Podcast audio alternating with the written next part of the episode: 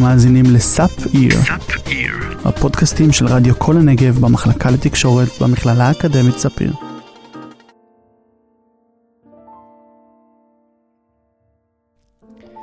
מה אתם עשיתם בגיל 15? האם עזבתם את הכל, את הבית, את ההורים, את החברים, ועברתם למדינה אחרת? זהו הסיפור של כמה אנשים שעשו את זה. שינו את החיים שלהם מהקצה אל הקצה, ועלו לישראל לבד.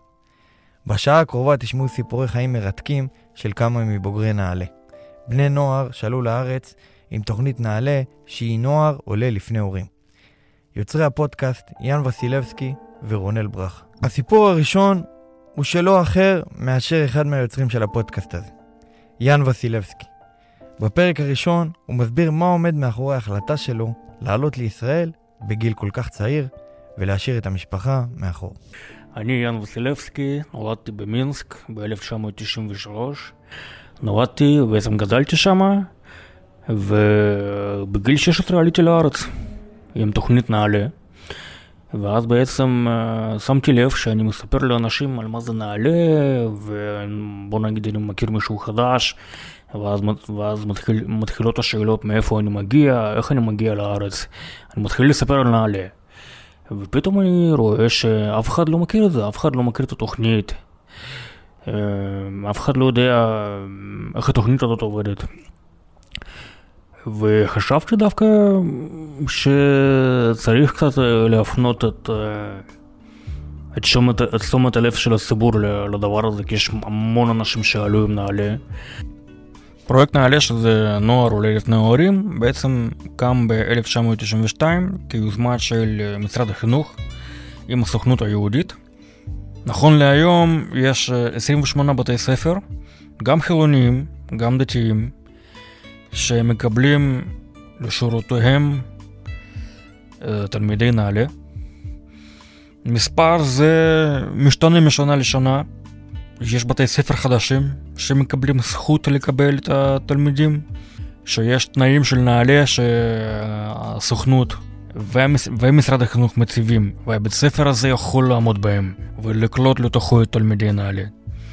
יש בתי ספר חדשים שמקבלים את תלמידי נעל"ה, המספר הזה כל הזמן גדל, אבל יש גם מקרים שהוא ירד, זאת אומרת, יש לא מעט בתי ספר שלא החזיקו מעמד. זאת אומרת, כל בית ספר שהיום נושא את הזכות ללמד ולחנך תלמידי נעל"ה, זו פריבילגיה וזה מעין אה, סימן איכות, חותמת של איכות. למה החלטנו לפנות דווקא לנושא של נעל"ה? כי אני בתור בוגר נעל"ה, כמו שכבר אמרתי, תמיד הופתעתי שאף אחד כביכול לא מכיר את זה. אף אחד לא שמע על נעל"ה, ואני אמרתי, זה לא, זה לא יכול להיות, לא הגיוני שיש לך 20 אלף תלמידים, 20 אלף אנשים, אזרחי ישראל, חלק מהאוכלוסייה שלנו. אמנם לא כולם, יש כאלה שכבר עזבו מסיבות כאלה ואחרות, אבל יותר מ-90 אחוז מתלמידי נעל"ה שמגיעים עם התוכנית, נשארים בארץ וממשיכים את החיים שלהם בארץ ובונים את המשפחות שלהם בארץ וכן הלאה. אבל עדיין, איך יכול להיות שכאילו אף אחד לא שמע על נעל"ה? כל האנשים ששמעו על נעל"ה זה או בוגרי נעל"ה בעצמם, או מישהו שלמד באותן פנימיות או בתי ספר שיש בהם נעל"ה, או מישהו שנתקל בנעל"ה במקרה בדרך כזו או אחרת. עכשיו, זו תוכנית שהיא לא רק אה, תוכנית פשוטה של משרד החינוך, זה חלק בלתי נפרד מהנוף הישראלי. יש כל כך הרבה אנשים שעלו עם נעל"ה, ולא מכירים אותם. לא שומעים את הסיפורים שלהם. לא יודעים שהם עברו את זה. בעיניי ובעיני רבים, כל תלמיד שעלה עם נעל"ה, כל בוגר של התוכנית, כל אחד שעבר את זה, הוא גיבור. הרי מי היה שולח את הילד שלו בגיל 15-16 למדינה זרה לבד? אני בעצם באתי לסגור את הפער החברתי, התרבותי, ש... שאנשים לא מכירים, לא יודעים על התוכנית, לא מכירים את התוכנית הזאת. אני כמעט בטוח שאתם מכירים מישהו שעבר את התוכנית הזאת. אתם מכירים בוגר נעלה בצורה כזאת או אחרת, גם אם אף פעם לא נחשפתם לסיפור שלו. גם אם אף פעם לא שאלתם אותו על זה, גם אם הוא לא טרח לספר לכם על זה בעצמו. זה יכול להיות חבר שלכם מהצבא, מעבודה, שכן שלכם, מי שזה לא יהיה. נעלה זה חלק בלתי נפרד מהאוויר הישראלי, מהפסיפס הישראלי. זה כמו אוויר שנמצא במרחב שלנו, אנחנו לא רואים אותו, אנחנו לא מרגישים אותו, אבל הוא פה, הוא קיים. ובשביל להחיות את האוויר הזה, בשביל להרגיש שהוא כן קיים, בשביל לתת לו בשר, אנחנו החלטנו לצאת למסע הזה. לקחת ולספר את סיפורי של בוגרי נעל"ה. בשבילי, ליאן וסילבסקי, כמו שאני, זה גם חזרה לשורשים. כמו שיש לי שורשים במקום שבאתי ממנו, בין אם זה שורשים בלרוסיים, פולניים, מה שזה לא יהיה, יש לי גם שורשים שהם שורשי נעלה. ופה אני בא לחשוף אותם.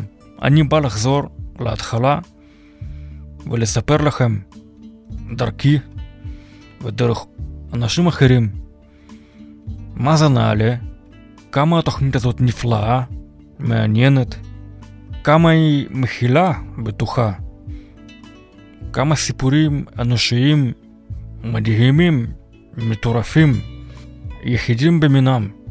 כל זה נעלה, ואת כל זה אנחנו מביאים לכם בפודקאסט הזה. סיבה נוספת שבעצם החלטנו לצאת למסע הזה, זה משהו שלא שמנו אליו לב בהתחלה. בשנת הלימודים הזאת, 2021-2022, בעצם נעלה חוגגת 30 שנה כתוכנית. אז הפודקאסט הזה זה גם מחווה לסיפורים, סיפורי חיים של אנשים, וזה גם מחווה לתוכנית הזאת. תלוי איך מסתכלים על זה, כביכול לא הייתה לי שום סיבה לעלות עם נעל"ה. שמעתי לא מעט סיפורים אה, של בוגרי נעל"ה שעלייה נבעה מהמצב החברתי והכלכלי בבית. במיוחד בשנות ה-90 שברית המועצות כבר פרקה ובגדול כל הפריפריה של רוסיה, אוקראינה, בלרוס, כל האזור הזה. כולם נשארו להילחם על איכות החיים, על uh, בחיפוש איך להרוויח כסף. גם מתוך שיקול שיהיה פה אחד פחות להאכיל בבית, כאילו ממש שמעתי סיפורים כאלה. אבא שלי היה באותה תקופה עדיין קצין בצבא הבלארוסי. ואז התחיל למכור ממתקים שרק הגיעו למדינה. דברים הכי בסיסיים שיש היום בכל מכולת, ונראים לנו הכי שגרתיים שיש, אבל אז כל החטיפי שוקולד כמו מרס וסניקרס וכל הדברים האלה, במדינה שרק יצאה מהמשטר הקומוניסטי זה היה משהו חדש ומטורף לגמרי. Я одновременно, служа в армии, начал заниматься бизнесом и развозил по киоскам шоколадки. Марс, Сникерс, Твикс. И когда зарабатывал 20 долларов в день, я был очень доволен, никакой эйфории не было. То есть это были деньги на жизнь для нашей семьи. А зарплата была, я точно помню, в декабре 93 -го года зарплата у меня, армейская зарплата была 25 долларов. עוד כשהייתי בצבא, התחלתי למכור ממתקים ושוקולדים. המשכורת הממוצעת אז הייתה 20 דולר בחודש. אני הייתי מרוויח לפחות 25 רק מהמכירות האלה. Мне очень повезло. Я стал году, наверное, 96-97 поставщиком полиграфической продукции, рекламной продукции для Coca-Cola, Procter Gamble, для молокозаводов белорусских, для... ואז בערך בשנת 1996 חתמתי על חוזים עם חברות גדולות שהגיעו למדינה. כמו קוקה קולה, פרוקטר אנד גמבל. באמת שהיה לי כבוד גדול לעבוד עם פרטנרים כאלה. לא זוכר את הרגע ששמעתי על זה פעם ראשונה, כי אני רק יודע שאחותי הגדולה, שהיא גדולה ממני בתשע שנים, היא ניסתה לעבור, להתקבל לת... לתוכנית נעל"ה, ואז זה תמיד היה איזשהו, איזשהו ככה במשפחה, איזשהו רצון לעלות. ונעלה כנראה הייתה אחת האופציות הטובות בשביל זה. ואז כשאני הגעתי לגיל 16 ב-2009, אני э, ניסיתי להתקבל. Про Анале мы узнали от нашей старшей дочери. Э, наша старшая дочь, Либи, она закончила медицинский институт э, и сразу же уехала в Израиль. В Израиле подтвердила диплом. הרעיון הגיע מליבי, האחות הגדולה של יאן. היא התעקשה שאם יאן רוצה להתקדם בחיים ולהיות עיתונאי, אז הוא חייב לעבור למדינה אחרת, ונעלה זאת באמת הזדמנות מעולה בשביל זה. אני כבר אז רציתי להיות uh, איש תקשורת, עיתונאי, והייתי בקשר עם, היו, היו חברים מהתחום, היו סטודנטים, ודיברתי איתם, והבנתי שאם אני הולך עכשיו uh, ללמוד תקשורת, זה קודם כל, אם אתה רוצה להתקבל לפקולטה, אתה ממש צריך לבוא ולהראות שפרסמו אותך באיזה עיתון, באיזה מגזין. עכשיו, מי יפרסם ילד בן 16? כן? מה, מה תביא להם? ואז מבחינת התקשורת גם, או שאתה עובד בכלי תקשורת שהוא פוליטי, זאת אומרת, או שאתה בעד המשטר או שאתה נגד, אין באמצע. אם אתה בעד המשטר אז כמובן שאתה כותב שטויות ומה שבעצם, מה שמכריחים אותך, ואם אתה נגד המשטר בעצם המשטר רודף אותך. Ты должен выбрать за кого ты. Если ты выбираешь, что ты за президента, значит, ты становишься в некотором плане силовиком. Ты идешь и защищаешь этот строй. Ты становишься, ты защищаешь этот строй с оружием в руках. Если ты против... אתה חייב לבחור צד, או שאתה בעד המשטר או שנגד, ואם אתה נגד אז תהיה מוכן לשאת את התוצאות. כי אם אנחנו חוזרים למצב של שנת 2008-2009 נגיד, שהייתי כבר בן 16, אחותי עלתה גם שנה לפניי, זאת אומרת, היא לא הצליחה בזמנה להתקבל לנעל"ה. אבל היא סיימה תואר ברפואה בגיל 24 ורק אז עלתה, ללא עזרה של כל מיני תוכניות עלייה ורק של משרד קליטה. ואז כאילו הייתה שאלה מה, מה אני עושה, זאת אומרת, נשארה לי שנה שנתיים לסוף, הבית, לסוף, לסוף בית ספר. בגדול זה היה כאילו לעלות בשביל להבטיח לעצמי עתיד טוב יותר, לקבל אה, אה, חינוך אה, טוב יותר. Насколько мы знаем, программа это не новая. И перед тем, как отправить сына на эту программу, мы, естественно, уточнили, как эта программа работает. כמובן שלפני שהחלטנו לשלוח את יאן לנעל"ה, בדקנו את כל התנאים ואת הסביבה. אז כבר התוכנית הייתה די מוכרת, זה לא ששלחנו את הילד למשהו לא מוכר וזר. אני לא זוכר משהו שהיה ממש דרמטי כזה, שכאילו עכשיו אני עולה על מטוס ואני טס אל, אל הלא נודע ודברים כאלה. אני ידעתי שיש לי שם אחות, ש... שאנחנו נוכל להסתדר שם ביחד ושההורים יעזרו. אני שמעתי המון סיפורים על נעל"ה, שבאמת הילדים אה, טסו לארץ והשאירו את ההורים, את המשפחות ואת החברים מאחור, ואצלי זה לאו דווקא היה ככה. כמובן שהיה איזשהו חשש ואולי לבטל את כל זה, אולי לך תדע מה יהיה שם, אולי... אני, למרות שאני מדבר איזה חמש-שש שפות, הייתי בטוח שאני לא אלמד עברית, כאילו הייתי בטוח שאני לא אצליח לדבר עברית. אני לא זוכר את ההרגשה שלי, זאת אומרת, את הנסיעה, מה הרגשתי בנסיעה לשדה תעופה, או מה הרגשתי ברגע שעברתי את הבידוק הביטחוני ועליתי למטוס, דווקא את זה אני לא זוכר. אני זוכר שהמדריך שלי הגיע, זה הייתי אני ועוד בחור ממינסק, כמובן הגענו באותה טיסה, ואז הוא אסף אותנו וזהו, נסענו לפנימייה הייתה בזיכרון יעקב, ליד זיכרון יעקב. אני זוכר איכשהו גם אני זוכר את הרגע שאחת השאלות הראשונות ש... שהמדריך שלנו שאל אותנו אם אנחנו טובים בכדורגל? ואני באתי ואמרתי כן אני כאילו אני מטורף על כדורגל אני כאילו מכיר, מכיר את כל השחקנים אני כל הזמן רואה משחקים. הסתבר שהוא התכוון הוא רצה להרכיב קבוצה הוא שאל, הוא שאל מי טוב בכדורגל מבחינת רגליים כאילו וכאלה אז זהו, הגעתי אז למאיר שפיה, מאיר שפיה זה בעצם זה כפר נוער, אחד הכפרי נוער, זאת אחת הפנימיות הראשונות שהוקמה על ידי משפחת רוטשילד. זיכרון יעקב, בנימינה, זה, זה כל האזור הזה של ברון רוטשילד ומשפחתו. למה מאיר שפיה? מאיר זה בעצם מאיר רוטשילד, מאיר אנשל רוטשילד, זה הכפר שקראו על שמו, ושפיה זה...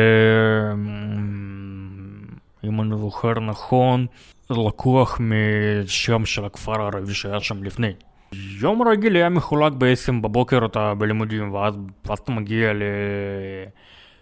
למגורים, מכין, מכין שיעורי בית ליום, ליום שאחרי. עשינו כל מיני פעילויות, ניקיונות, דברים כאלה, לא משהו... בשבילי זה, זה היה כל כך אה, שגרתי שבאמת אין, אה, אין מה כל כך לספר על זה.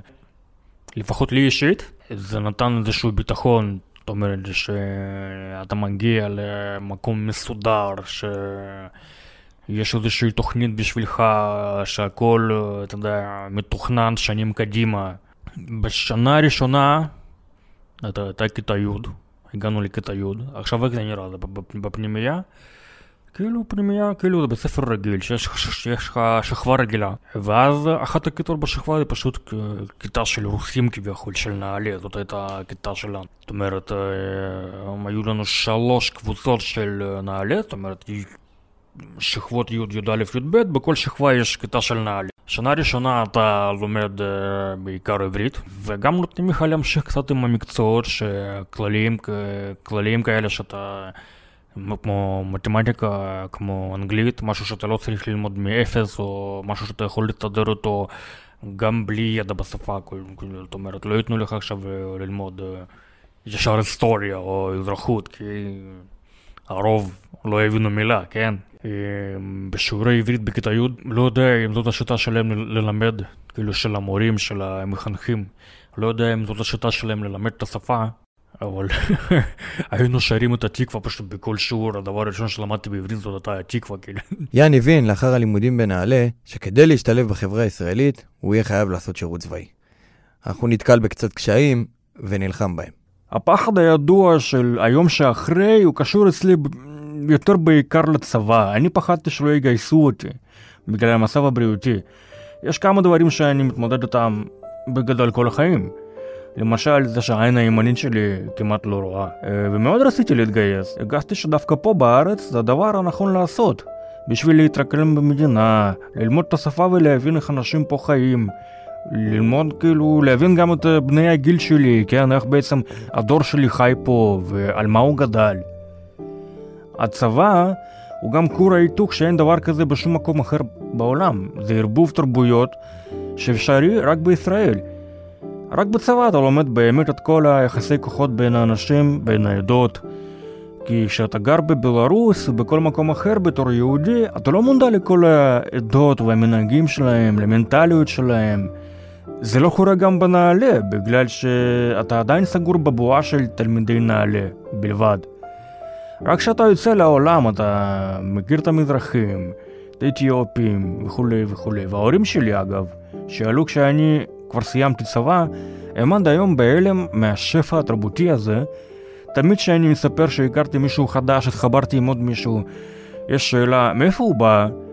מי המשפחה שלו? מה העדה שלו? אני פעם הייתי מסתכל על זה כמשהו גזעני, כאילו, מה אכפת לכם מאיפה הוא מגיע? מה אכפת לכם, כאילו, מאיפה סבא שלו עלה? אבל עם הזמן הבנתי שהם פשוט סקרנים ללמוד משהו שהם לא יודעים על החברה פה, משהו שהם לא רגילים אליו. זה כל כך חדש ומוזר להם. ובחזרה לצבא, שוב, חשבתי שזה הדבר הנכון בשבילי לעשות. לא ממקום של ציונות מוגזמת בסגנון של אני אלך להילחם בשביל המדינה הזאת ואתן את הגוף שלי בשבילה. לא, לא ככה. העיקר לעשות מה שהרגיש לי נכון באותו רגע, להיכנס לחברה הישראלית מהדלת הנכונה. ועד היום אני חושב שלמרות כל הדאגה והפחד של ההורים, וכל המכשלים שעברתי בדרך, אני לקחתי את ההחלטה אולי הכי נכונה בחיים שלי. נעלה בשבילי הייתה לי סוג של uh, מפתח לחיים חדשים. החלק החסר בתוכנית החיים. אני בן אדם שאוהב לראות קדימה ולתכנן את החיים שלי, עד כמה שזה אפשרי. בדיוק כמו שהיה עם התואר בתקשורת. הרי רציתי לעשות אותו עוד הרבה לפני שעליתי, ו- וכאן בארץ הצלחתי. ככה זה גם עם נעל"ה, היא בורג במערכת, והמערכת הזאת היא החיים שלי. בינתיים הכל הולך לפי התוכנית.